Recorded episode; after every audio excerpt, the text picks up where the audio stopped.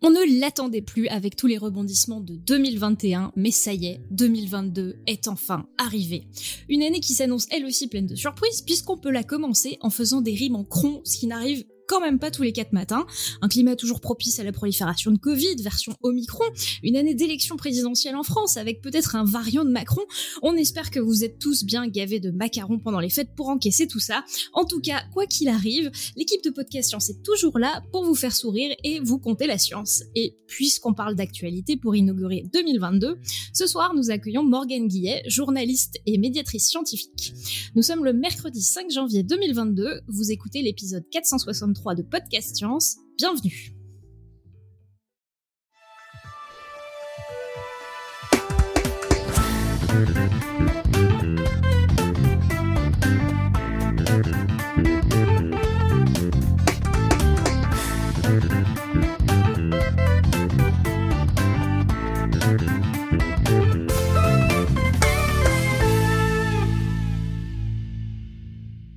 Et ce soir, pour cet épisode, autour de notre table virtuelle, nous avons Joanne depuis Paris.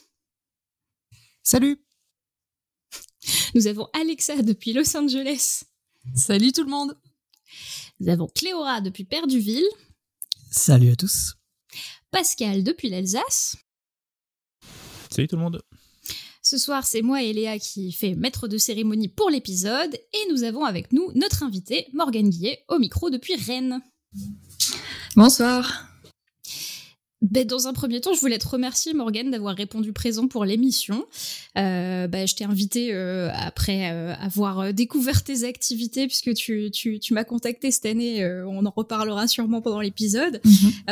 Avant de commencer l'émission, est-ce que tu peux déjà, en quelques minutes, nous expliquer qui tu es, ce que tu fais et comment tu es arrivée à ce micro ? Bien, merci à vous déjà pour l'invitation. Donc moi, je suis journaliste scientifique. Je me consacre à la couverture de l'actualité scientifique et à la diffusion au grand public des découvertes les plus récentes. Et je suis également médiatrice scientifique, c'est-à-dire je fais de l'animation en face à face avec un public, souvent des enfants, avec l'association Les Petits Débrouillards. Donc une association que peut-être les auditeurs de Podcast Science connaissent déjà, puisque c'est une association nationale. Et qu'est-ce qu'on pourrait dire sur les petits débrouillards comme spécificité ? C'est vraiment destiné aux enfants partout en France. Et on fait de l'animation. Oui, c'est basé sur l'expérimentation. Quoi. Ouais, voilà, c'est ça. Ok. Du coup, puisque tu es là pour nous parler un peu de ton métier, est-ce que tu peux expliquer aux auditeurs comment est-ce qu'on devient journaliste scientifique et qu'est-ce que c'est les spécificités d'un parcours de journaliste scientifique par rapport à un parcours de journalisme classique ? Alors, comment est-ce qu'on devient un journaliste scientifique ? Généralement, on commence par faire des études en sciences. Et ensuite, si on a un intérêt pour la vulgarisation, on peut faire un master en journalisme scientifique. Il y en a 2 en France. Une autre façon de devenir journaliste scientifique, c'est de commencer à l'inverse par de la communication, des études en communication, et de se spécialiser ensuite en journalisme scientifique. C'est le cas par exemple à l'ESJ Lille, donc grande école de journalisme française, où ils ont un master qui permet ensuite de se spécialiser en sciences. Il y en a plusieurs des écoles de journalisme comme ça en France ? Alors, il y a 2 masters en France, vraiment de journalisme scientifique. Et sinon, je crois qu'il y a 14 formations qui sont répertoriées sur l'AJSPI, donc l'Association des journalistes français, journalistes scientifiques français, pardon. Donc, on peut toutes les retrouver sur leur site. 14 formations, du coup, soit de communication, on peut ensuite bifurquer sur les sciences, soit de médiateur scientifique, soit de journaliste scientifique. Et du coup, je me demandais, tu penses que c'est plus facile de le faire dans quel sens ? C'est-à-dire de le faire de la science avant de faire du journalisme ou l'inverse, finalement ? À mon avis, c'est plus facile de faire de la science avant de faire du journalisme parce que, il faut déjà connaître un peu le monde de la recherche pour pouvoir faire de la vulgarisation. Ça permet aussi de comprendre comment les chercheurs travaillent et du coup, c'est plus facile pour communiquer avec eux, notamment pour faire des interviews. Et puis, tout simplement, on a un bagage scientifique plus solide. On a une culture scientifique qui nous permet aussi de mieux comprendre, en fait, de quoi on nous parle quand on fait des interviews. Et du coup, quand vous allez à l'issue du diplôme, donc c'est un niveau master, c'est ça? Oui. Et est-ce que vous, à la fin, vous finissez avec une carte de presse qui vous permet de couvrir tous les événements comme des journalistes normaux, ou est-ce que ça fonctionne un peu différemment? Alors, ça ne fonctionne pas comme ça. Moi, j'ai jamais eu la carte de presse. J'en ai jamais eu besoin. En fait, il y a 3 conditions pour avoir la carte de presse. Il faut déjà être journaliste scientifique depuis plus de 3 mois et que ce soit l'activité principale, donc à plus de 50%, je crois que c'est la seconde condition. Et il faut surtout faire partie d'une boîte de rédaction, enfin d'un média. Et moi, cette année, je fais partie d'un média. Mais avant ça, je travaillais pour des institutions scientifiques, notamment à l'Observatoire de l'environnement en Bretagne. Enfin, j'ai travaillé pendant 2 ans pour eux. Et donc, la carte de presse n'est pas reconnue pour ce genre d'organisme. Okay. Pourtant, l'intitulé de mon métier, c'était bien un journaliste scientifique. Donc, du coup, pourquoi c'est différent, en fait? Est-ce que c'est parce que vous avez besoin d'aller dans des endroits différents en tant que journaliste scientifique que quand on est journaliste généraliste? Enfin, qu'est-ce qui fait qu'il n'y a pas cette reconnaissance et cette possibilité d'avoir une carte de presse? Alors, je ne sais pas exactement, en fait. J'aurais dû me renseigner avant de venir. Mais en tout cas, ça n'empêche pas du tout d'exercer son métier de journaliste scientifique. Parce que pour avoir travaillé également à Science Ouest, qui est une revue qui est publiée par l'Espace des sciences de Rennes, en fait, on contacte directement les chercheurs, on leur demande est-ce que vous pouvez me parler de l'étude à laquelle vous avez participé qui vient de sortir ? Est-ce que je pourrais éventuellement prendre une photo de vous, venir voir comment vous travaillez dans votre labo ? Et généralement, ils nous disent « Ok, il n'y a pas de problème ». J'ai jamais eu de soucis pour avoir une entrevue avec quelqu'un. Il n'y a pas des endroits où ils sont un peu plus restrictifs sur l'accès au labo ou le fait de filmer dans des instituts ou quoi ? Moi, je ne suis pas journaliste vidéaste, donc je ne sais pas comment ça se passe. Je pense que c'est beaucoup plus compliqué pour filmer, effectivement. Mais en tout cas, j'ai jamais de problème jusqu'ici. Pour aller voir les scientifiques. Ok. Parce que je crois qu'il y a des labos où il faut signer des autorisations, où c'est assez contraignant et tout, si on veut faire... Mais comme dit, c'est peut-être juste une histoire de vidéo et de droit à l'image. Oui, alors, sûrement. Moi, ce que je peux vous dire, c'est que France 3 était venu faire un petit reportage quand j'étais à Lyon en thèse pour France 3, Ronald Pauvergne, dans le labo. Et effectivement, on avait tous dû signer un droit à l'image et on avait dû faire un dossier en amont pour juste autoriser les journalistes à venir dans le laboratoire parce que bon, il y a des produits qui peuvent être potentiellement dangereux.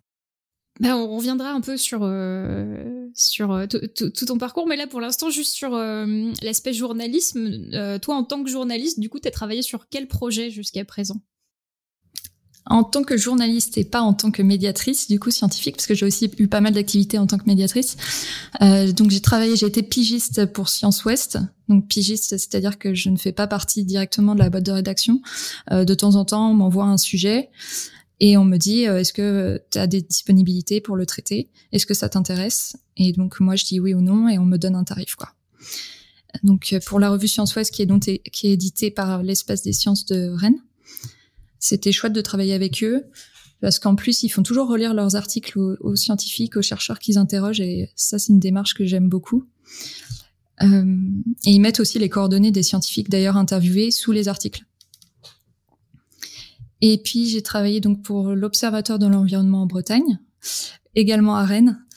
La principale activité de l'Observatoire, c'est de répertorier toutes les données qu'on a sur la qualité de l'environnement en Bretagne, que ce soit la qualité de l'air, de l'eau, la biodiversité, les déchets. Et il y a un pôle communication dans cet observatoire dont je faisais partie. Et donc, j'étais chargée d'écrire des articles sur les données qui étaient récupérées par mes collègues. Ok. Pour diffuser au grand public. Ouais. Du coup, dans les institutions comme ça, j'imagine que c'est pas forcément. Enfin, ils ont pas forcément des journalistes scientifiques dans leurs équipes. C'est un peu exceptionnel, non? Non, j'étais la seule. Ils ont là dans le pôle communication, en l'occurrence, c'était des personnes qui ont fait des sciences avant ça. Et qu'est-ce qu'il y avait? On avait un designer aussi. Et puis, quelqu'un purement en communication pour s'occuper de la diffusion sur les réseaux sociaux. Ok.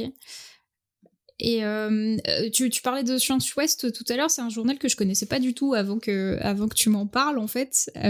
C'est quoi comme type de journal en fait? C'est vraiment un truc local sur l'actualité locale de Bretagne. Oui, c'est une revue scientifique donc qui est publiée tous les mois et qui s'occupe que de l'actualité du Grand Ouest, donc essentiellement Bretagne, un tout petit peu Pays de la Loire. Et c'est la seule revue régionale de ce type qui existe en France. D'accord. Et ça a été à l'impulsion de qui, tu sais, un peu? Alors, je ne sais plus le nom de la personne qui a lancé ça. C'était... Ouais. C'est privé, quoi. C'est pas une institution ou un... Si, ça fait... C'est la revue qui est rattachée à l'Espace des Sciences de Rennes, qui est donc une sorte de muséum scientifique. Un peu comme la Cité des Sciences et de l'Industrie à Paris. D'accord. Donc, ils ont lancé leur propre magazine d'actu scientifique. Ouais, c'est ça. Mais ils parlent vraiment de la recherche qui se passe en Bretagne et pas de ce qui se passe forcément à l'Espace des Sciences. Ok. Est-ce que tu sais... Donc, ouais, tu disais que c'était un peu la seule. Il y a d'autres médias un peu de ce type. Peut-être qu'ils font pas forcément que de la recherche, mais au moins de l'actualité scientifique. Ça existe un peu. Au niveau régional, j'en connais pas. Après, des initiatives nationales, oui, il y en a pas mal. Ne serait-ce que la revue Epsilon, là, qui vient de sortir, Science et Vie, Science et Avenir, qui sont déjà bien connus. Pour la science, il y en a tout plein. Alors, j'ai pas suivi cette histoire dans le détail, je sais pas si toi t'as suivi plus que moi, mais du coup, Epsilon, c'est les gens de Science et Vie qui sont partis de la rédaction, c'est ça, et qui ont remonté... Partie de l'équipe de Science et Vie qui se sont réunis pour... refaire une revue plus indépendante. Parce que Epsilon avait été racheté. Epsilon, pardon. Science et Vie a été racheté. Ok. Par, je ne sais plus. C'était un grand groupe de médias, c'est ça? Oui, c'est ça, par Reward Media. Je sais pas si t'as la même sensation, mais moi ces dernières années j'ai l'impression d'avoir vu émerger beaucoup de chroniques sciences aussi dans des journaux un peu plus généralistes, type je sais pas le Monde, le Figaro ou des trucs comme ça. Donc est-ce que c'est un truc qui était déjà présent mais qu'on voyait moins parce que c'était moins connu, ou est-ce que vraiment il y a une volonté maintenant des médias d'avoir de plus en plus de rubriques sciences et de rajouter des journalistes scientifiques dans leurs équipes? Alors, j'ai l'impression qu'avec la crise sanitaire, là, il y a une prise de conscience du besoin de journalistes scientifiques dans les rédactions. Donc, il y a peut-être ça qui a poussé au recrutement de journalistes scientifiques. Avant ça, je ne sais pas trop, parce que ça fait pas non plus beaucoup d'années que j'ai commencé à être journaliste scientifique, 2-3 ans. Je suis sortie d'études il y a 5 ans maintenant. Donc ensuite, les évolutions dans le Figaro, au Monde, tout ça, je lis pas assez pour savoir. Ça marche. Et du coup, toi, je t'ai invitée puisque tu as co-créé un nouveau média scientifique qui s'appelle Brief.Science. C'est comme ça qu'on doit le dire, ou est-ce qu'on dit juste Brief.Science? Brief.Science. Brief.Science, mais qui s'écrit Brief.Science. Et est-ce que tu peux nous expliquer un peu de quoi il s'agit de ce nouveau média? Et puisque c'est un peu la raison pour laquelle je t'ai invitée, c'est de nous parler de ce nouveau truc. C'est un format qui me semblait vachement intéressant. Oui. Donc Brief.Science, en fait, c'est rattaché à Brief.Me et Brief.éco, que vous connaissez peut-être, non? Moi je le connaissais pas avant de découvrir Brief.Science, donc je pense que pour les auditeurs tu peux remettre le contexte. Ouais, pour les auditeurs peut-être que vous connaissez. Donc Brief.Me est un média qui existe depuis 7 ans déjà, et c'était un tout nouveau format à l'époque. C'est un média entièrement numérique et il propose un récap de l'actualité journalier. Donc tous les jours à 18h, vous avez un récap de tout ce qui s'est passé durant la journée et vous êtes sûr d'avoir une info factuelle, vérifiée et sans publicité. Et donc, nous, quand je dis nous, c'est Imen Hamchich et moi, donc une collègue de master. On a fait nos études ensemble. On était toutes les deux abonnées à Brief.Me. On trouvait le concept super. Et on s'est dit, pourquoi pas en faire une version scientifique. Donc, Brief.Science. Donc, on a commencé à réfléchir au projet il y a à peu près 1 an, en janvier dernier. Et on leur a proposé, donc, un format avec des actualités scientifiques. Et on s'est dit, pourquoi pas faire un brief science hebdomadaire plutôt que journalier, parce que ça nous paraissait compliqué quand même de publier tous les jours à 18h des infos en sciences. Et donc, ils ont regardé ce qu'on a fait. Ils nous ont fait venir à Paris, on a discuté du projet, et puis finalement, ça a vu le jour. On s'est lancé, qu'on était super contente. Et donc, ça prend la forme d'une newsletter qu'on envoie une fois par semaine à nos abonnés. Donc, Brief Science comme Brief.me, ça ne fonctionne qu'avec des abonnements. Et on a également une émission mensuelle qu'on organise sur Twitch ou sur Facebook et YouTube en live, avec des chercheurs qui viennent parler d'un sujet qui a été choisi par les lecteurs au préalable. Donc le prochain, ce sera le 19 janvier. Ça sera la première d'ailleurs, la toute première émission qu'on lance sur le stockage d'informations sur l'ADN, qui était le sujet sélectionné par nos lecteurs. Donc comment ça alors je reprends un peu l'historique avant qu'on revienne sur ces émissions, tout ça, ces formats. Vous êtes allés les voir, ils ont dit ok, on fait ça, et donc ils vous ont recruté en tant que journaliste pour lancer le projet. Et là actuellement vous en êtes au début, c'est-à-dire que comment vous avez déployé ça, comment vous avez créé finalement le contenu, le média, etc. Oui, on en est au tout début. Donc, effectivement, ils nous ont embauchés en tant que journalistes scientifiques pour monter le projet. Et on a lancé une campagne de financement participatif en novembre.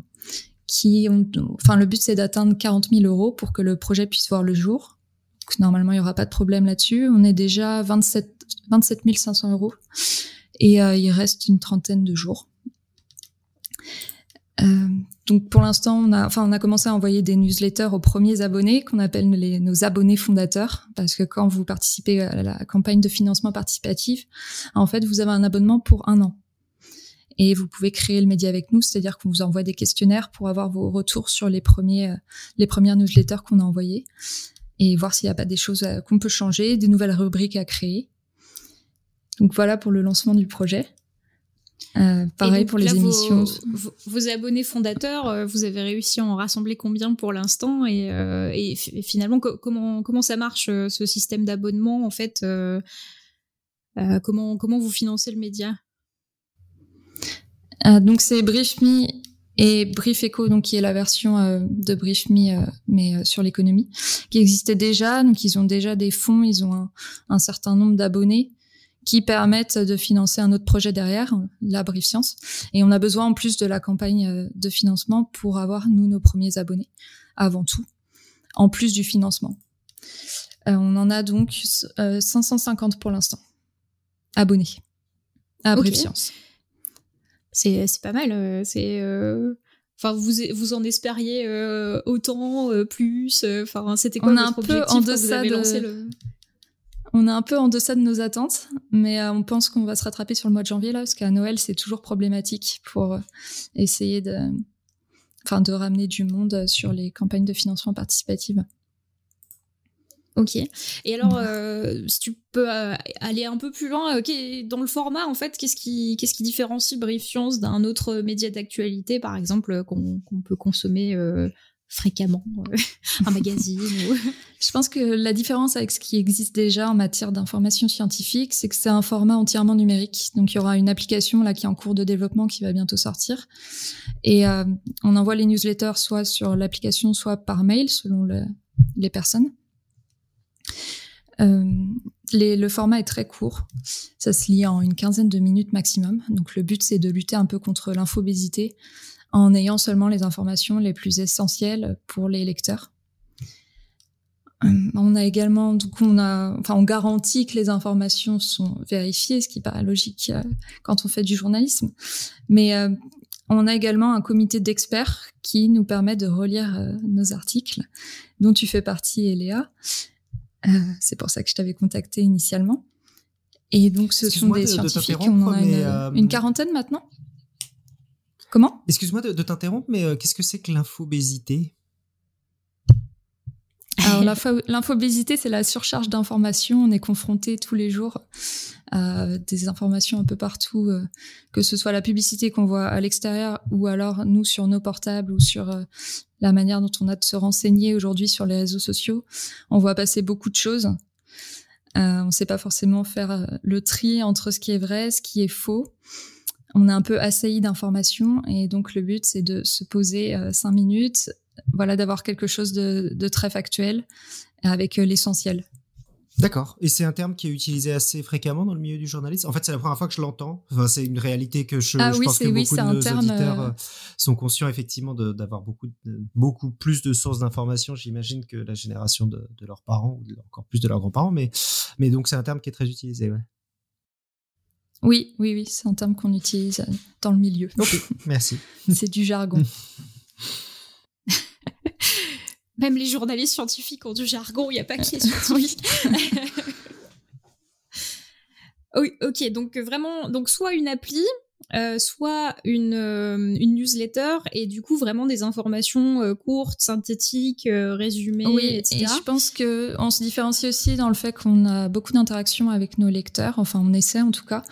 Donc on répond bien sûr à tous les mails, mais on a voulu lancer cette émission mensuelle là sur Twitch pour vraiment avoir une interaction, enfin mettre en lien le grand public avec des chercheurs directement via le chat qui permet du coup de poser des questions et les chercheurs pourront y répondre directement. D'ailleurs, je ne sais pas si on a eu des questions là depuis le début de l'émission. Je crois que pas pour l'instant. Pas vraiment, non. Ça marche. Mais du coup, votre objectif, c'est de fédérer un peu une espèce de communauté qui puisse avoir directement accès à des chercheurs pour leur poser leurs questions, etc. Oui, ouais. Et puis, on essaie de créer de l'interactivité également en leur proposant de choisir leurs sujets, les sujets dont ils veulent qu'on parle. Donc, est-ce qu'il n'y a que les abonnés qui choisissent les sujets ou alors est-ce que vous faites quand même une sélection ? Comment vous fonctionnez pour choisir les sujets ? Pour choisir les sujets de la newsletter, c'est nous, pour le coup, qui choisissons. Donc, ce qui prend le plus de temps dans le métier de journaliste scientifique, je pense que c'est la veille. On doit tout le temps se tenir au courant des dernières découvertes, des dernières études qui sortent. Donc, on fait une veille approfondie. Et ensuite, Imen et moi, on fait une sélection de ce qui nous paraît le plus important, que ce soit au sein de la communauté scientifique ou pour les lecteurs. Comme on a différentes rubriques dans notre newsletter, on essaie aussi de choisir des sujets qui correspondent aux rubriques, parce qu'on a par exemple une rubrique photo, où on met une photo qui a permis de faire une découverte. Donc là, on est un peu restreint par le format. Et donc voilà comment on choisit nos contenus. On fait pas de sensationnalisme, c'est aussi la marque de fabrique de Brief.me et de Brief.éco. C'est-à-dire que si un sujet est un peu ce qu'on appelle putaclic, on va pas forcément en parler, même s'il a été, c'est ça, même s'il a été relayé par tous les médias. Qu'est-ce que t'as dit, Joanne ? J'ai dit que je connais ce jargon-là, oui, pardon, putaclic. Oui, ça vous parle. Alexa, tu voulais réagir aussi ? Ouais, moi j'ai juste une question. Quand tu as dit que tu faisais de la veille, je me demandais où vous faites de la veille, comment vous le faites en fait. Est-ce que c'est sur les grands journaux, style Nature Science, ou sur Twitter aussi, où les scientifiques présentent leurs travaux, ou d'autres médias comment est-ce que on diversifie beaucoup nos sources. Alors déjà on a des agrégateurs de ce qu'on peut appeler des agrégateurs de publications scientifiques. Peut-être que vous connaissez ça. Style ScienceAlert ou EurekAlert. Ouais. On fait notre veille là-dessus, ce qui nous permet d'avoir déjà une sélection des études qui sont sorties dans la semaine. On fait également sur Twitter, bien sûr, on suit des scientifiques connus, des vulgarisateurs aussi, par exemple des youtubeurs, parce qu'on a une petite rubrique qui s'appelle « Sur nos radars », où on met en avant des contenus qui ont été produits par d'autres vulgarisateurs sur le net et qui peuvent intéresser nos lecteurs. On fait également de la veille, on reçoit tous les communiqués des institutions scientifiques françaises, donc CNRS, l'INSERM, le CNES, enfin c'est vraiment très diversifié. On a un petit document méthodologie de veille, on a chacune nos sources à checker en fait tous les jours. Ah ouais, donc c'est vraiment non-stop, quoi. C'est hyper récurrent. Le matin, vous commencez la journée, vous regardez tout ce qui s'est passé dans le monde scientifique et ensuite vous faites votre petite sélection pour la semaine, quoi, dans la newsletter. Ouais, c'est ça. Okay. On a ce qu'on appelle des réunions, des conférences de rédaction pendant lesquelles on fait le choix des contenus.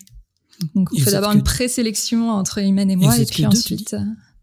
On est deux, mais on a également l'aide de Laurent et Edmond, Donc Laurent, qui est le rédacteur en chef de Brief.me, et avec qui on fait les conférences de rédaction pour sélectionner les sujets, et Edmond aussi, qui est le directeur commercial de Brief.me, mais qui s'occupe aussi des contenus. Alors, j'imagine que vous avez quand même chacune des intérêts personnels et tout. Comment vous faites pour sélectionner objectivement les trucs qui vont intéresser le plus de gens ? Parce que moi, je fais une veille, je vois une info sur les plantes, je peux en voir 14 autres qui sont intéressantes, je prends celle-là, quoi. Oui, Imen, elle est plutôt intelligence artificielle, neurosciences, et moi, je aime bien l'astronomie, l'environnement. Donc, effectivement, il faut essayer d'être neutre. Et puis, on a des critères aussi pour essayer de voir la fiabilité des études qui sortent. Donc, on va checker l'Altmetrix. Je ne sais pas si vous connaissez. Alors, ça donne... tu peux expliquer. Hein. Oui. C'est un petit outil qui permet, avec une étude, de voir si celle-ci a été beaucoup diffusée par les médias ou pas. Et donc, plus une étude a été diffusée, a priori, c'est que plus elle est importante, même si c'est pas toujours le cas. C'est un premier critère. Et on a d'autres. On a l'impact factor, donc le facteur d'impact des revues dans lesquelles sont publiées les études, qui nous donne aussi une idée de si l'étude est fiable ou pas. Et puis, on regarde bien sûr si y a eu un comité, un comité de révision de l'étude, et si elle a été peer-reviewée. Et donc peer-reviewée, revue par les pairs. Voilà. Donc pour ceux qui connaissent pas le sujet, on considère qu'en général, une étude scientifique doit être revue et réétudiée par d'autres gens du domaine avant d'être publiée pour avoir d'autres avis et du coup pas publier dans son coin un truc complètement fumeux qui n'aurait pas l'aval et l'approbation de nos collègues scientifiques. Donc une étude pas peer reviewée, on ne peut pas savoir si elle est vraiment reconnue dans le milieu scientifique ou pas. Ouais. Mais alors l'altmétrique, ça m'interroge quand même parce que du coup le score de diffusion il est aussi lié au temps d'existence de la publi. Si elle vient de sortir, elle n'a pas forcément été beaucoup diffusée. Donc est-ce que il y a un ratio en fait Ouais, mais comme on prend que des études qui sont sorties au cours de la semaine, on publie la newsletter le lundi, donc on fait notre veille en fait la semaine précédente. Donc c'est que des études qui sont sorties récemment. Donc déjà ça permet de voir si l'altmetrix de l'une est plus élevée que l'altmetrix de l'autre, c'est déjà que elle a priori plus d'importance quoi. Ok. C'est vraiment pas notre critère principal, hein. C'est juste un indicateur parmi d'autres. Non, oui, je trouve ça intéressant qu'il y ait cette tendance à se tourner vers l'altmétrique parce que c'est bien, c'est chouette de regarder si une étude est diffusée ou pas, mais en même temps, ça dépend de tellement de variables. Par exemple, le nombre d'abonnés du compte Twitter qui va le diffuser ou ce genre de truc. Des fois, c'est aussi biaisé, quoi. Parce que il me semble que le score altmétrique, ça prend en compte la diffusion sur les réseaux sociaux, la diffusion sur plein de choses, quoi. Donc c'est pour ça que c'est pas notre unique critère, mais ouais. Ah, je savais pas que c'était un truc qu'on pouvait utiliser en tant que journaliste vraiment pour choisir une étude pour se donner une idée, oui. Ok. Bon, c'est pas forcément ça qui va déterminer si on choisit une étude plutôt qu'une autre, dans les faits. Et puis on a aussi un réseau de scientifiques, donc ne serait-ce qu'avec notre comité d'experts, des personnes donc qui peuvent nous diffuser des études qui leur semblent importantes. Ok. Et donc altmétrique, si je me trompe pas, hein, c'est un outil que tout le monde peut un peu utiliser. Hein, le score altmétrique, on peut le consulter même si on n'est pas journaliste. Alors il y a une petite vidéo de Syllabus. Une petite vidéo de Syllabus qui est vulgarisatrice scientifique. Elle vit au Canada. Elle a fait une vidéo sur les altmétriques et notamment le petit code que vous pouvez ajouter à votre navigateur pour quand vous êtes sur une publication scientifique, automatiquement pouvoir cliquer sur Altmetrix et avoir la page Altmetrix qui s'affiche, qui concerne l'étude. Et c'est pas mal pratique, du coup, quand on cherche des études, parce que si vous avez le lien de l'étude et que vous pouvez pas la lire, par exemple, parce que vous n'avez pas fait 15 ans d'astrophysique, ce qui peut être le cas pour beaucoup de monde, eh ben, vous pouvez quand même avoir accès à des journaux ou des gens qui ont parlé de cette étude et donc qui ont décrypté en mots français les résultats de l'étude d'astrophysique. Et ça, ça peut être intéressant pour découvrir de la science. Tout à fait. C'est bon, j'ai bien compris comment ça fonctionnait. Ok. Donc oui, tu disais, je fais partie du comité. Alors oui, tu m'avais contacté pour être dans le comité de relecture, mais pour l'instant, je n'ai pas été sollicitée. Il n'y a pas eu trop d'infos sur les plantes, donc... Ouais, sur les plantes, ça risque d'être plus rare. Ça ne fait pas trop l'actualité en ce moment. On est plutôt sur la conquête spatiale, l'intelligence artificielle et le changement climatique, bien sûr. Comme d'habitude, hein. Franchement, il y a de la discrimination. Mais bon, hein. On va pas se plaindre. Et donc, après ça, quand vous avez sélectionné les infos, vous le faites systématiquement relire, du coup, à des spécialistes du domaine, et vous en avez assez pour couvrir toutes les thématiques possibles, imaginables ou presque. Non, clairement, on n'en a pas assez. La seule rubrique qu'on fait relire, en fait, c'est la rubrique la plus importante qui s'appelle « À la loupe », parce que les autres, c'est plutôt des brèves, qu'on n'a pas forcément besoin d'une relecture à chaque fois. Par contre, le « À la loupe », là, oui, à chaque fois, on fait relire. Là, cette semaine, par exemple, je travaille sur la fusion nucléaire, et il se trouve qu'on n'avait personne au sein du comité d'experts à travailler sur le sujet. Donc, j'ai dû contacter d'autres personnes, et puis je leur propose au passage de rejoindre le comité. Ok, donc et ça, là, ça j'ai contacté Greg de Temerman, qui a travaillé sur le projet ITER. C'est quoi le projet ITER? Gros projet de construction d'une machine capable de produire de la fusion nucléaire. Ok, donc c'est un nouveau type de réacteur, c'est ça? Ouais, c'est ça. Donc, mais c'est un projet européen, donc c'est vraiment un gros truc. Ok. Ok, donc Brief.Science, et tu disais que le financement participatif était toujours ouvert. Oui, bien sûr, donc, jusqu'à fin janvier. N'hésitez pas à vous abonner. Aux auditeurs de s'abonner, voilà, d'aller voir ce que c'est Brief.Science, et puis de compléter votre financement participatif, parce que ça a l'air quand même pas mal. Et j'ai pas précisé, mais le but, c'est qu'on s'adresse vraiment au grand public, on utilise des mots simples, c'est de vulgariser au maximum. Ok. Et à chaque numéro, du coup, les auditeurs peuvent poser des questions s'ils n'ont pas compris, et vous essayez de faire en sorte de pouvoir répondre aux gens qui se posent des questions sur votre newsletter. Oui, ils peuvent. Et oui, on répond à tous les mails. Ok.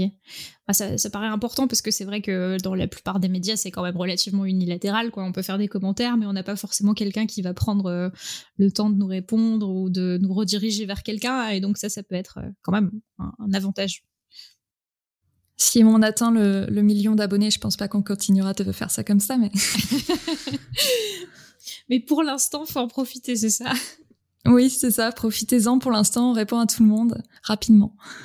Ok, et la session Twitch dont tu parlais, donc c'est quelque chose que vous ferez à quelle échéance? Je sais plus si tu l'as dit. Une fois par mois. Ok. Une fois par mois, on envoie un petit mail où on propose en fait 3 sujets qu'on présélectionne. Donc là, c'était le James Webb, le lancement du James Webb Telescope, le stockage d'informations sur ADN, et on avait aussi la reforestation, et si ça a vraiment un impact pour lutter contre le changement climatique. Et donc, c'est le stockage sur ADN de l'information sur ADN qui a été sélectionné.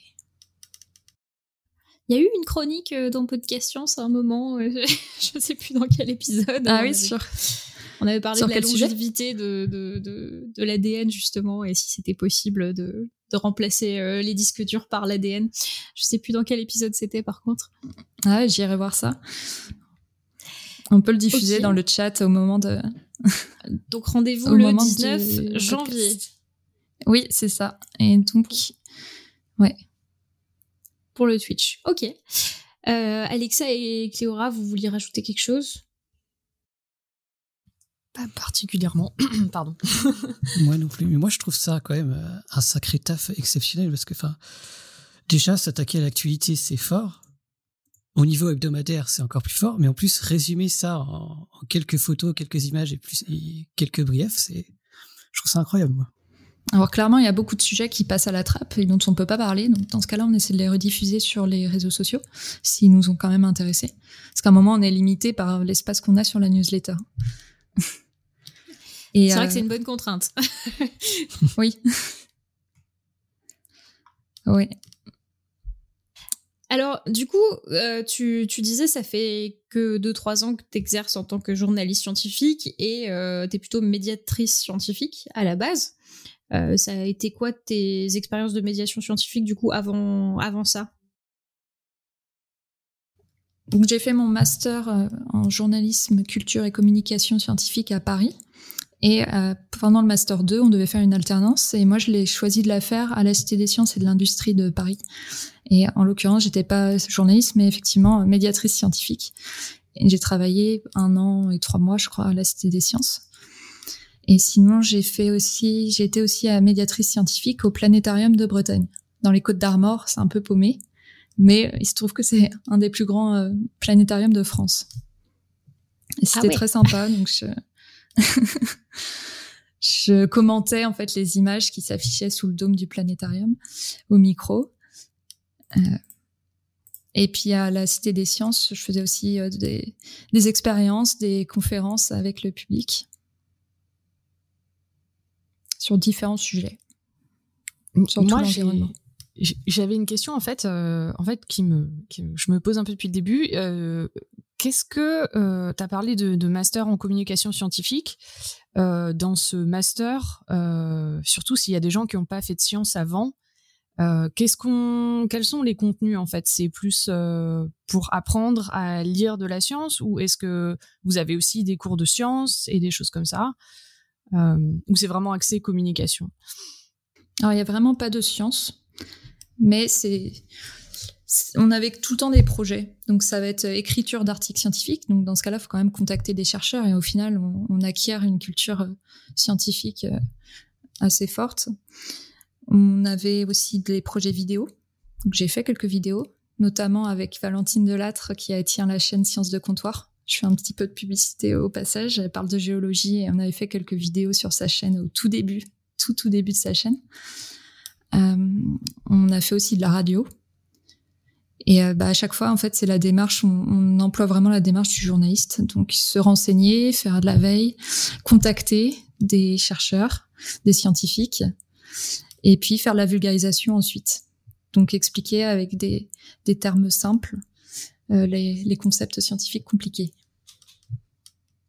Et on apprenait des techniques, du coup, à la fois journalistiques, donc comment mettre en avant directement l'information essentielle, et puis des techniques de vulgarisation aussi. Et ça, c'est plus l'approche journaliste scientifique. D'accord, donc c'est vraiment à l'interface, en fait, médiation et journalisme. Oui, ouais. Interface journalisme et, je dirais, vulgarisateur. Parce que pour moi, la médiation scientifique, c'est plutôt quand on va parler face à un public et faire une conférence, des expériences, enfin, ce que je faisais à la Cité des Sciences ou avec les Petits Débrouillards.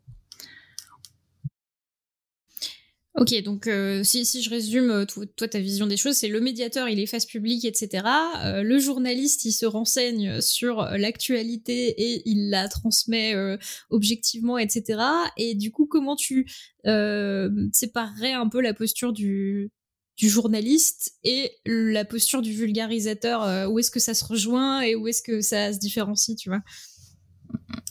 Je dirais que la principale différence, c'est que le journaliste va vraiment parler d'actualité, donc informer sur ce qui s'est passé récemment, alors que le médiateur, lui, il va plutôt parler de connaissances scientifiques qu'on a déjà acquises depuis longtemps, mais les expliquer au grand public. Le vulgarisateur, du coup Oui, le vulgarisateur, oui. Okay. Et médiateur aussi. Puisque, le médiateur aussi, mais directement face à face. Après, le médiateur peut faire des liens avec l'actualité, mais c'est pas ça le cœur du métier, je dirais. Par exemple, pendant mon activité à la Cité des Sciences et de l'Industrie, j'avais fait des animations sur les neuromythes, donc les idées reçues sur le cerveau, sur la montée des eaux, donc expliquer comment ça se passe, pourquoi il y a la montée des eaux en ce moment, mais c'était pas lié à de l'actualité chaude, quoi. C'était plus des connaissances de fond. Ok. Moi, j'ai une question peut-être un peu plus généraliste sur justement le journalisme et cette façon de traiter l'actualité, que ce soit dans le domaine scientifique ou pas. On voit que des fois, il y a des modes de sujets, des sujets qui reviennent. Il y a les fameux, comment ça s'appelle, les fameux marronniers, les sujets qui reviennent tous les ans. On appelle ça des marronniers, c'est ça en journalisme? Oui, c'est ça. Encore un jargon. Voilà, encore un jargon. Mais je l'aime beaucoup. Je sais pas pourquoi ça s'appelle marronnier d'ailleurs. Il faudrait que je creuse, mais peut-être parce que les marronniers, je sais pas, ils font des fruits tous les ans. Je ne sais pas. Ce serait intéressant de creuser étymologiquement pourquoi c'est, d'où ça vient. Tu sais peut-être? Non, je sais pas. Okay. Il me semble que j'étais déjà allée voir et puis j'ai oublié entre-temps. J'irai voir après l'épisode dans ce cas. Mais du coup, il y a ces espèces de phénomènes comme ça, de news qui se propagent et puis qui circulent en boucle, etc. Des fois, on a des annonces un peu sensationnelles, des fois, ça exagère, des fois, ça minimise, on sait pas trop. Mais je me demandais, qu'est-ce qui est à la source de tout ça? Qu'est-ce qui donne ces informations? Comment on va vraiment au cœur de tout ce qui se passe? Et comment on fait quand on est journaliste pour avoir aux quatre coins de la France la même information authentée? On va la pêcher où, en fait? Parce que tout le monde assiste pas à l'actualité en direct. Alors, on revient un peu aux sources, en fait. C'est tout ce qui a trait à l'actualité, donc c'est les études qui sortent et celles qui font le plus de bruit, qui remontent aux oreilles des journalistes, d'une manière ou d'une autre, que ce soit par le biais d'autres scientifiques qui les contactent, par le réseau, que ce soit par les communiqués de presse ou par les réseaux sociaux même. Du coup, oui, il y a des sortes de modes de sujets qui reviennent. Et par exemple, là, la grosse actualité de Noël, c'était le lancement du James Webb Telescope. Et tout le monde en a parlé, même les médias généralistes. On ne pouvait pas faire l'impasse dessus, quoi. Et est-ce qu'il y a des sources d'infos qui sont des espèces d'agrégateurs comme ça, de communiqués de presse, ou je sais pas, est-ce que les gens qui veulent envoyer une nouvelle, ils peuvent écrire à une agence, un institut, ou qui agrège les informations et que tout le monde va voir quand il est journaliste, ou ça marche comment? Non, on reçoit plutôt les actualités, enfin les communiqués par mail, et c'est nous qui choisissons à qui on s'abonne, quoi. Il faut souvent on envoie un petit message, bon, par exemple. Au service presse du CNRS, de l'INSERM. Et on leur demande est-ce que c'est possible de recevoir vos communiqués. Et ensuite, ils peuvent même, si on est spécialisé dans un certain domaine, par exemple en astronomie, on peut leur demander à recevoir que les sujets sur l'astronomie. Donc chaque journaliste scientifique fait un peu sa veille à sa sauce et choisit les informations dont il a besoin. Mais au final, c'est vrai qu'on se retrouve tous avec plus ou moins les mêmes actus. Alors, de temps en temps, on reçoit aussi des communiqués qui sont sous embargo. Donc, on n'a pas le droit d'en parler avant une certaine date. Souvent, la date à laquelle la publi va sortir, mais elle n'est pas encore sortie. Et ça nous permet, en fait, d'écrire à l'avance notre article. Et le jour J, le jour où la publi sort, bam, on peut également faire paraître l'article. Et ça se fait beaucoup, cet effet de prévention comme ça à l'avance pour faire un maximum de buzz le jour J. Je dirais que j'en reçois 2-3 par semaine en ce moment. Donc ouais. Ça veut pas dire qu'on va forcément en parler, hein. Mais on reçoit et puis ensuite à nous de voir si on a envie d'écrire un article dessus ou pas. Et alors, quand on communique dans la presse, quand on est chercheur, parce que alors je sais pas s'il y a beaucoup de chercheurs, en tout cas moi j'ai pas été confrontée de devoir communiquer comme ça sur un article qui sortirait dans la presse généraliste ou dans la presse vulgarisée scientifique. Mais comment ça se passe? Est-ce que les chercheurs peuvent directement contacter des journalistes ou est-ce que ça doit passer par les instituts ou par Non, généralement, ça passe par les institutions, à moins que les chercheurs soient directement en contact avec des journalistes. Mais c'est pas eux qui se chargent de faire la communication de leurs publications, souvent. Ouais, il y a des chargés de com' qui s'en occupent pour eux. Ouais, moi je peux dire comment ça se passe à UCLA par exemple, parce qu'on a eu le cas pour un de nos papiers. Effectivement, on propose nous les chercheurs un communiqué de presse à UCLA pour leur dire on a sorti un truc dans un gros journal par exemple. Alors parfois c'est UCLA s'ils voient qu'il y a un Nature ou un Science ou un gros truc comme ça qui nous le demandent, mais en général nous on fait le communiqué de presse, on l'écrit, il est relu par les je sais pas, les services de communication de UCLA qui, eux, après, l'envoient aux journalistes. Après, c'est peut-être un peu différent aux États-Unis, mais ici, c'est comme ça qu'on fait en tout cas. Oui, je pense que c'est la même chose en France. Ouais. Donc, c'est quand même les chercheurs qui doivent écrire le communiqué, qui sera ensuite relayé par l'institution pour contacter les journalistes, c'est ça ?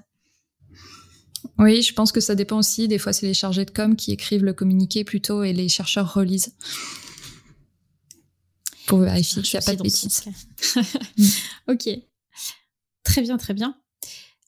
Donc, pas de fontaine magique d'information globale à tous les journalistes scientifiques. Alors, chacun va faire sa veille dans son coin, si je résume, du coup. Oui. Bah ensuite, je dirais que le ScienceAlert, EurekAlert, qui sont les agrégateurs de publications, je pense qu'ils sont pas mal visités quand même par les journalistes scientifiques. C'est un peu des références.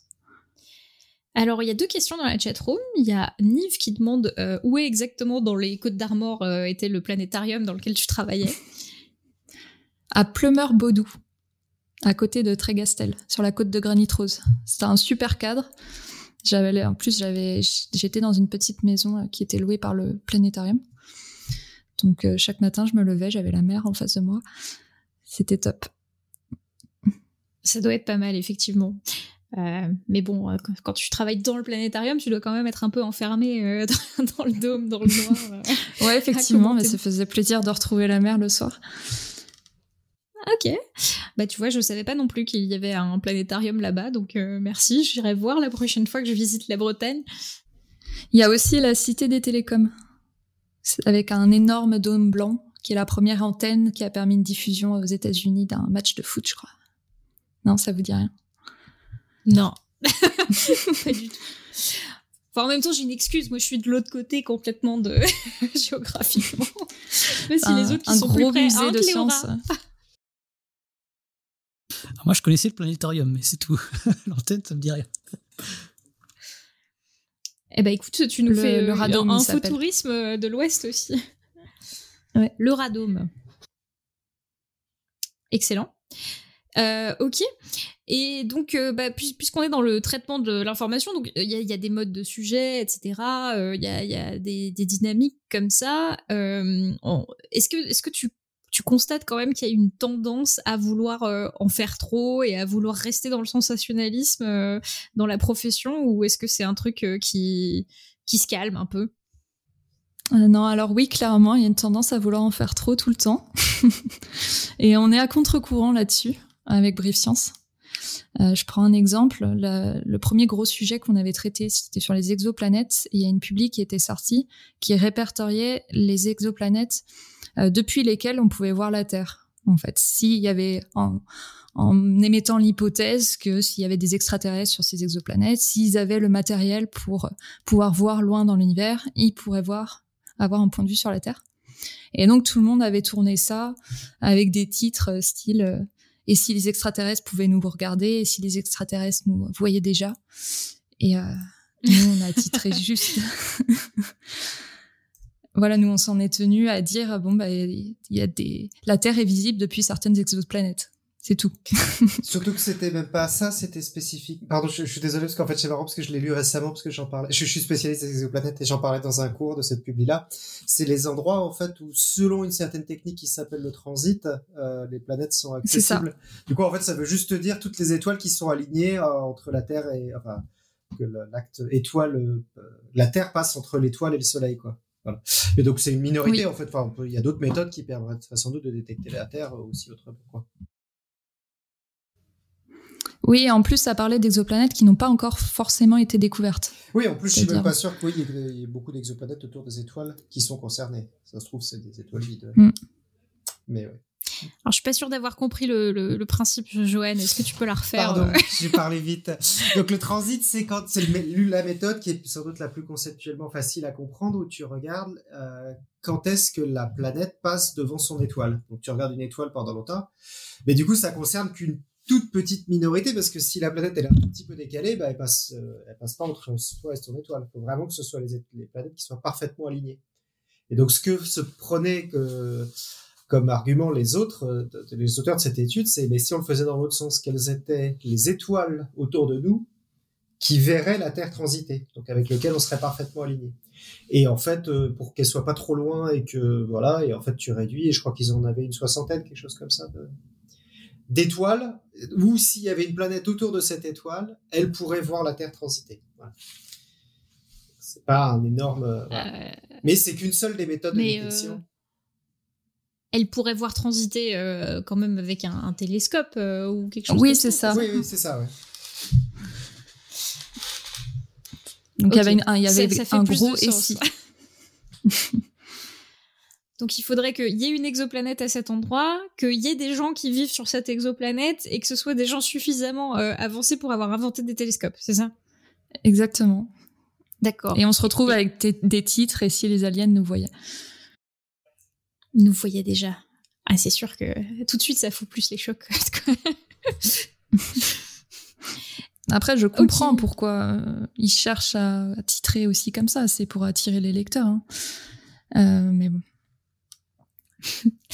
Alors, toute cette discussion-là sur le journalisme, la circulation de l'information, ça m'a fait réfléchir parce qu'entre-temps, j'ai vu Don't Look Up, le nouveau film là, avec Leonardo DiCaprio. Et c'est vrai que... Enfin, je sais pas si tu l'as vu déjà, Morgane. Non, pas du tout. Ah, pas encore. Mais j'ai pas envie je vois pas de quoi ça parle.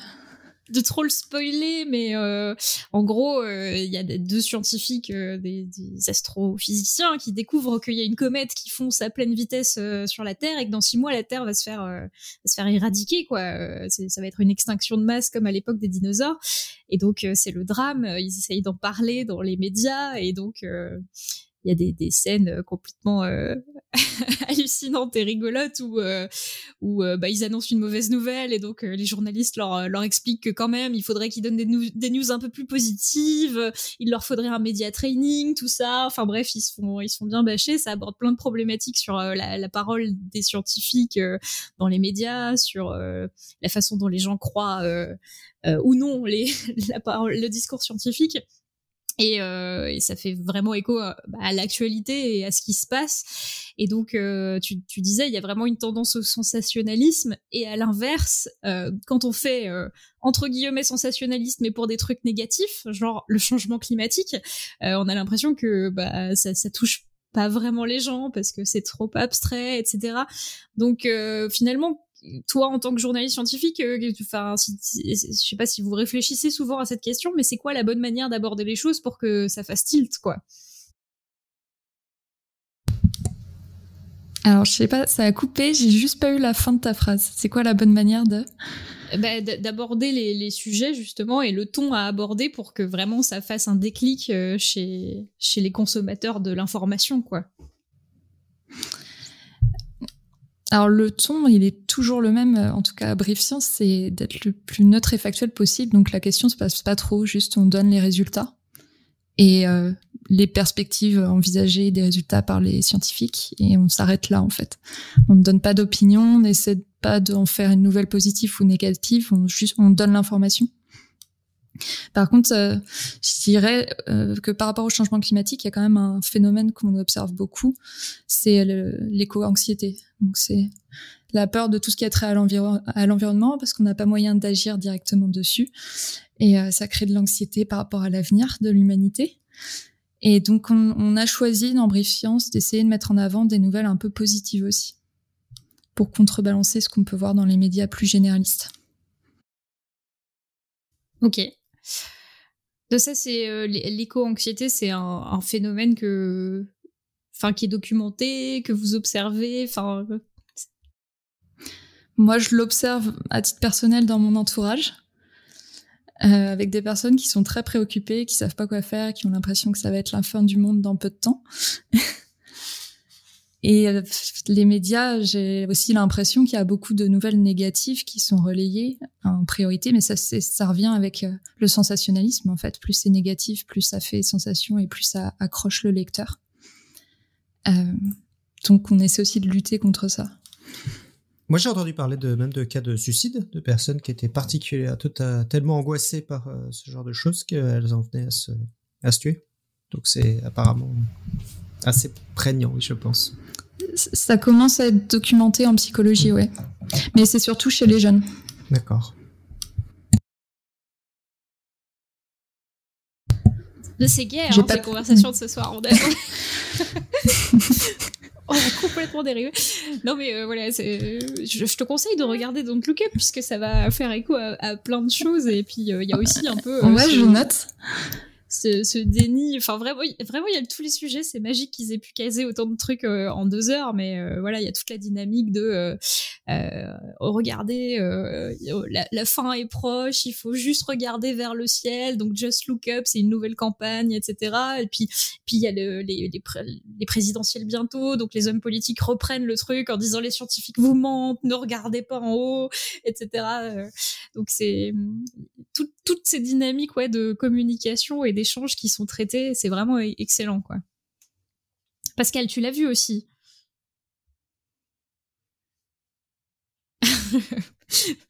Oui, je l'ai vu. J'ai beaucoup aimé.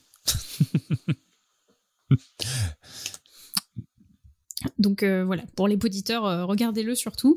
Et un autre truc que je me demandais dans le métier de journaliste scientifique, c'est que bah, souvent, alors moi je suis scientifique et du coup j'ai un domaine de prédilection et sur les autres domaines, mais je suis nulle. Si je dois écrire un truc sur l'astrophysique, ça me fait un peu angoisser quoi, de dire des bêtises. Et donc, bah, comment on comble un peu le gap quand on est un journaliste scientifique et qu'on n'a pas forcément tout un comité de relecture, comment on fait pour quand même traiter l'information et comment être sûr d'avoir suffisamment compris pour transmettre un truc ? Enfin, ça fonctionne comment ? Alors effectivement, bon, à force de faire du journalisme scientifique, on acquiert une base solide, je pense quand même en sciences, mais on est loin de tout savoir et de tout comprendre. Et je trouve que le meilleur moyen pour cerner un sujet un peu pointu, c'est de poser directement des questions aux chercheurs en fait. Et de pas hésiter à même poser des questions, même sur des choses qu'on a l'impression de savoir. Pas hésiter à faire un peu le naïf en fait, pour avoir un maximum de précision. Donc c'est vraiment le but des interviews. Faire relire aussi, pour être sûr qu'on n'ait pas fait d'erreur ou ni qu'il n'y ait pas d'imprécision dans nos textes. Et puis, on a la chance aujourd'hui d'avoir Internet. Et là, il y a toute une communauté de vulgarisateurs scientifiques super actifs dont vous faites partie. Et donc, ça nous permet aussi d'agglomérer des connaissances sur certains sujets qu'on ne maîtrise pas, quoi. Là, notamment la fusion nucléaire. Moi, les dossiers du CEA, ils m'ont beaucoup aidée. Donc la commission énergie atomique. Et puis des conférences aussi, des conférences sur YouTube, aussi des youtubeurs, notamment David Loapre de Sciences Étonnantes. J'ai regardé sa vidéo sur la fission et la fusion, ça m'a aidé à mieux comprendre. Ouais. Donc finalement, merci, le travail des uns, c'est le travail des autres. Ouais, c'est chouette qu'il puisse y avoir de l'échange et de l'entraide dans cette communauté. C'est vrai que c'est bien de pouvoir avoir accès au travail des autres, de faire relire ses scripts, etc. C'est très pratique. Et un truc que tu as dit, les communiqués d'instituts, c'est vrai qu'on n'y pense pas souvent, mais sur plein de thématiques, il y a des ressources quand même assez compréhensible et assez complète sur plein de sites internet, sur l'INSERM, sur le site du CNRS, sur plein de choses.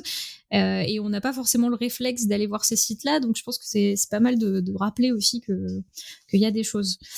Oui, notamment pour le Covid, si vous voulez aller chercher des informations, il y a beaucoup de choses sur la Haute Autorité de Santé, la HAS, et la Santé publique France, et aussi l'ANSES, l'Agence nationale de sécurité sanitaire et c'est un truc qui m'avait pas mal choqué moi au début du Covid, parce que mon entourage me disait mais il y a rien, on nous explique rien, il y a rien qui existe, etc. Et en fait c'est vrai qu'en allant voir sur ces sites, il y avait déjà pas mal de choses, il y avait même des BD sur comment ça marche les vaccins, qu'est-ce qu'il y avait dedans, etc. Donc faut juste prendre le réflexe d'aller voir sur ces sources là, et on n'a pas forcément le réflexe de les voir. C'est vrai que c'est plus facile d'aller sur YouTube et de chercher une vidéo sur une thématique que d'aller voir les sites institutionnels oui. Ou autres. Ouais, c'est plus un réflexe de journaliste que du grand public. Ouais. Mais ça reste une option intéressante. Ok. Cléora, Alexa, vous vouliez rajouter quelque chose, Joanne ? Peut-être juste, je pense que les gens ont moins le réflexe des fois d'aller sur les sites des institutions parce que, enfin, je sais pas, Morgane, ce que t'en penses, mais je trouve que parfois, l'info, elle est pas reliée de façon déjà forcément toujours facile à trouver et aussi de façon toujours très accessible. Parfois, c'est, je trouve, des fois un peu compliqué ou alors sous une forme juste qui est assez indigeste. Et moi, je me rappelle qu'il y a plusieurs personnes à qui j'avais parlé au moment de la crise sanitaire qui disaient ça. Et c'est aussi pour ça, je crois, que à la base, Tania Louis avait eu cette idée sur Kesa Covid. On est plusieurs à avoir participé, qui était un collectif au début de scientifiques pendant la pandémie qui étaient chez eux pendant le confinement et qui se sont dit, bon, on a quand même quelques connaissances, même si on ne travaille pas sur les virus, on peut les utiliser pour aider les gens à mieux comprendre. Et ça avait fait partie d'un de ces questionnements-là aussi, qui était qu'en fait, sur les institutions, déjà, il y a des gens qui font pas confiance aux institutions, donc ils vont pas sur leur site. Et ouais, la forme est pas toujours très digeste, je trouve. Ouais, t'as raison. Oui, bah si. Oui, ça dépend des institutions et ça dépend des thématiques abordées. Généralement, en fait, sur tous les sites des institutions, il y a une page destinée au grand public avec des dossiers la thématique. Mais oui, c'est pas du tout un réflexe qu'on a. Et effectivement, il n'y a pas forcément beaucoup de communication là-dessus. En tout cas, les ressources de Kesa Covid existent toujours. Donc, si vous avez besoin encore d'infos sur les virus, allez-y. Remarque, je ne sais pas s'il y en a trop là sur les dernières évolutions, mais... Non, c'est pas mal. En fait, c'était pas mal pendant le premier confinement, hein, donc je crois pas qu'il y ait eu beaucoup de choses depuis 2020. Donc du coup, c'est plus à jour aujourd'hui. Mais et puis aussi parce que depuis, il y a aussi pas mal de chercheurs en viro qui ont un peu pris le pas et qui, je pense qu'aussi après chacun des chercheurs qui ont fait ça pendant le confinement sont un peu revenus à leur vie et ont essayé de rattraper le temps perdu. Donc, mais en tout cas, en 2020, il y a eu ça. Voilà, et puis pendant qu'on est dans la pub, Tania Louis a écrit tout un bouquin sur les virus qui s'appelle « La folle histoire des virus ». Donc n'hésitez pas à l'acheter si vous avez envie d'en savoir plus sur les virus. Puis c'est dans l'air du temps, ça peut servir. Ok, très bien. C'est dans l'air du temps, littéralement. Et... Oui, bah oui. C'est dans l'air du temps, on le respire. Du coup, on a pris l'habitude un peu par tradition et copiage des uns des autres de terminer l'épisode avec deux questions. La première, c'est quelle est la question qu'on te pose tout le temps et à laquelle tu t'es lassée de répondre ? Je pense que c'est tu fais quoi dans la vie ? Je vais y aller, hop, je suis repartie pour une demi-heure d'explication. Non, souvent les gens sont intéressés en plus par le métier de journaliste scientifique. Je me suis quand même lassée d'y répondre. Ok, donc c'est bon, c'est fait. Tu l'as fait à Podcast Science, tu pourras leur envoyer l'épisode maintenant, plutôt que d'expliquer toi-même. Et l'autre question, c'est quelle est la question qu'on ne te pose jamais et à laquelle tu aimerais bien répondre ? Alors là, comme ça, j'ai pas d'idée. Je te laisse. Qu'est-ce que tu fais d'autre dans la vie ? Qu'est-ce que tu fais d'autre dans la vie ? Alors, est-ce que tu as d'autres autopromotions à placer ? C'est le moment. Alors, la danse, a priori, déjà. La salsa et la bachata, a priori, tout ce que je lis. Oui, tu vois ça où ? Si on peut dire. Toute ma vie est étalée sur Internet. Ouais, effectivement, la danse, c'est ma seconde passion, on va dire, après les sciences. Je fais partie d'une association de bachata, qui est une danse latine. Objectif Bachata, on a un stage samedi à Rennes, si ça vous intéresse. et dans tu n'as jamais, participé au concours dans ta thèse, non ? Ou dans ta science ? Je ne sais pas si tu connais ce concours. Donc, je pensais que tu parlais de ma thèse en 80 secondes ou quelque chose comme ça. Ah non, dans ta thèse Dancer PhD, c'est un vrai concours où les gens dansent leur sujet de thèse ou leur sujet de recherche. Ah ouais, mais c'est trop bien. Voilà, bien que tu me partages ça. Regardez. Si tu aimes la danse et la science, tu pourrais faire des séquences spéciales de Brief.Science en dansant un sujet. Voilà. Ah ouais, non, je connaissais pas du tout. Il y a une question que j'ai zappée, merci de l'avoir remis, de Barenzia, qui demande quelle est votre relation avec l'AFP ? Donc l'AFP, l'agence France Presse. Agence France Presse. Mais pas trop de relation avec l'AFP, parce qu'en fait, ils font surtout des publications sur des actualités très généralistes, un peu de science. Mais du coup, moi, je suis pas trop l'AFP. C'est pas mes sources principales. Ok, alors je regarde en même temps parce que l'AFP, moi, je connais trop rien, mais c'est donc une agence de presse nationale, c'est ça ? Oui, c'est vrai, j'en ai pas parlé, mais quand tu demandais est-ce qu'il y a un lieu où tous les scientifiques, enfin journalistes peuvent avoir une information commune, typiquement l'AFP, c'en est un. Ok. Donc eux sont chargés de rester à jour et de transmettre le fil de l'info, quoi. Oui. Ok, et c'est pas trop une source d'information scientifique et vous cherchez ailleurs.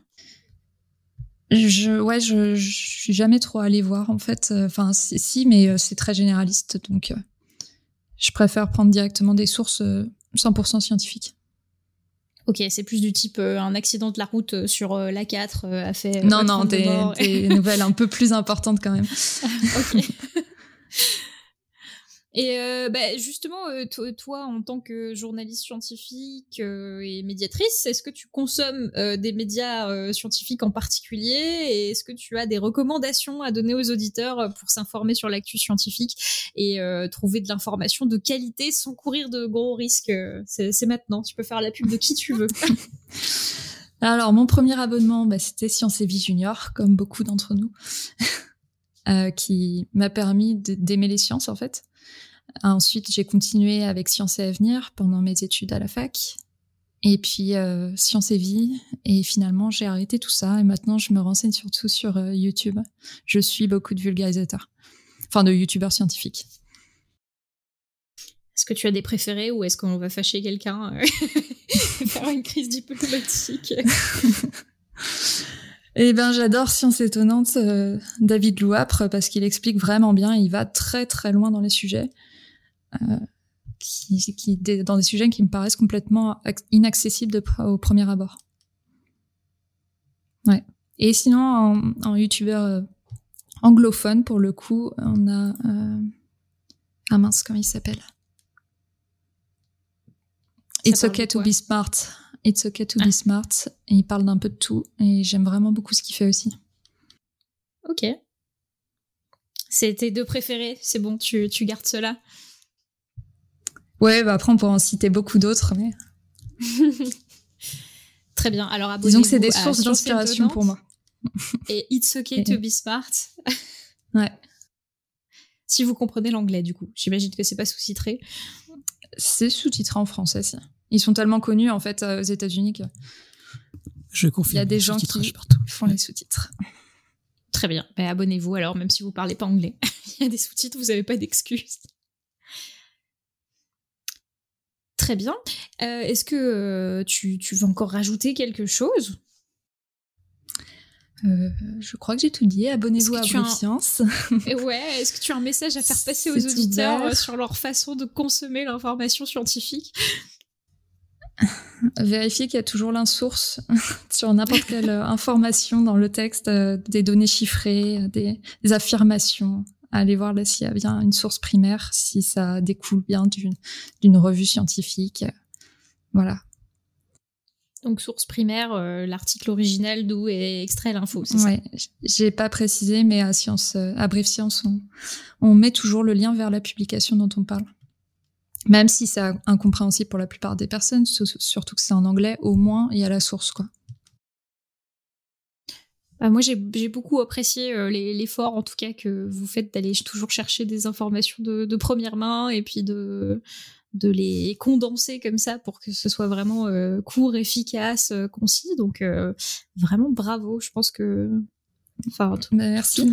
Tout le monde devrait au moins aller regarder pour voir le format parce que c'est intéressant. Et j'espère que vous aurez beaucoup d'abonnés et que vous pourrez lancer ça et pérenniser ça. On espère aussi. Mais ça devrait le faire. Et bientôt sur Twitch aussi. Et sur Twitch le 19 janvier à 20h30. Donc sur la chaîne de Brief.Science. Et ensuite tous les mois, oui. Sur des sujets que vous pouvez voter. Et voilà, des scientifiques viendront répondre à vos questions en direct. Et je ne sais pas si tu as ramené une citation pour la fin de l'épisode. Oui, alors j'ai choisi de vous lire un petit passage d'un livre que j'ai reçu pour Noël. C'est une sorte d'essai philosophique qui s'appelle « Raviver les braises du vivant » de Baptiste Morisot. C'est un philosophe, mais il parle de science. Et il parle des solutions qu'on a aujourd'hui pour lutter contre la perte de biodiversité. Il s'appuie notamment sur le concept de la libre évolution, c'est-à-dire acheter des terres et ne rien en faire, laisser la biodiversité se développer sans aucune intervention humaine. Et je connaissais pas ce concept. Donc il y a deux assos qui l'ont fait en France, Forêt Sauvage et l'Association pour la protection des animaux sauvages, où ils ont acheté un certain nombre d'hectares et puis ils laissent complètement la biodiversité se redévelopper. Alors, du coup, j'avais sélectionné des petits passages qui en parlent. La première idée force du projet de foyer de libre évolution, c'est donc de détourner cette invention juridique qu'est la propriété privée au profit d'autres formes de vie que la nôtre, au profit d'autres vivants que le seul propriétaire humain. La propriété donne la jouissance absolue au propriétaire, mais ici le propriétaire n'achète pas pour jouir. Il achète pour restituer la jouissance à d'autres formes de vie. Dans une forêt en libre évolution, donc, vous pouvez entrer en mammifère humain. Vous êtes le bienvenu quand vous voulez, en sachant que pour une fois, vous êtes d'abord chez d'autres, dans leur foyer, sur leur chemin familier. En un sens, vous êtes aussi chez vous, mais pas comme un propriétaire, cette fois comme un cohabitant de la terre. Voilà. Je trouvais ce petit passage inspirant. Je sais pas ce que ça vous évoque. Cohabitant de la Terre, oui. Ouais, je trouve ça hyper intéressant comme démarche militante, quoi, d'acheter pour rien faire dessus. Enfin, c'est dommage que ce soit aux associations. Ouais, c'est ça qui m'a plu aussi. C'est dommage que ce soit aux gens, aux privés, aux associations, etc., de faire ce genre de truc, parce que bon. Depuis le temps, on devrait avoir compris qu'il faut laisser une fraction de l'espace pour la biodiversité, mais c'est quand même de belles initiatives, quoi. Mais il existe des réserves, mais souvent elles sont aménagées et il y a une intervention humaine dessus, même si on dit qu'on laisse les animaux tranquilles. Alors que là, l'idée, c'est vraiment de ne rien faire. Bah, il me semble qu'il y a l'association pour la forêt primaire là, de Francis Allais qui veut aussi... acheter une parcelle de je sais pas combien d'hectares pour recréer une forêt primaire, donc ne rien faire dessus et la laisser se développer pendant 800 ans. Ah oui, ok. Ce sera super. Parce qu'il n'y a plus de forêt primaire en Europe et puis c'est un peu triste, quoi. Oui. Et puis ça favorise le stockage du carbone aussi, extraire le CO2 de l'atmosphère. Enfin, il y a plein d'intérêts à avoir des forêts primaires. Ouais. Bon, ben, en tout cas, là, donc la libre évolution, c'est comme ça que ça s'appelle, ce... Oui, le concept, c'est la libre évolution. Très bien. Engagez-vous dans la libre évolution, où que vous soyez. C'est une initiative pour sauver la planète si vous êtes dans l'éco-anxiété et que vous ne savez pas quoi faire.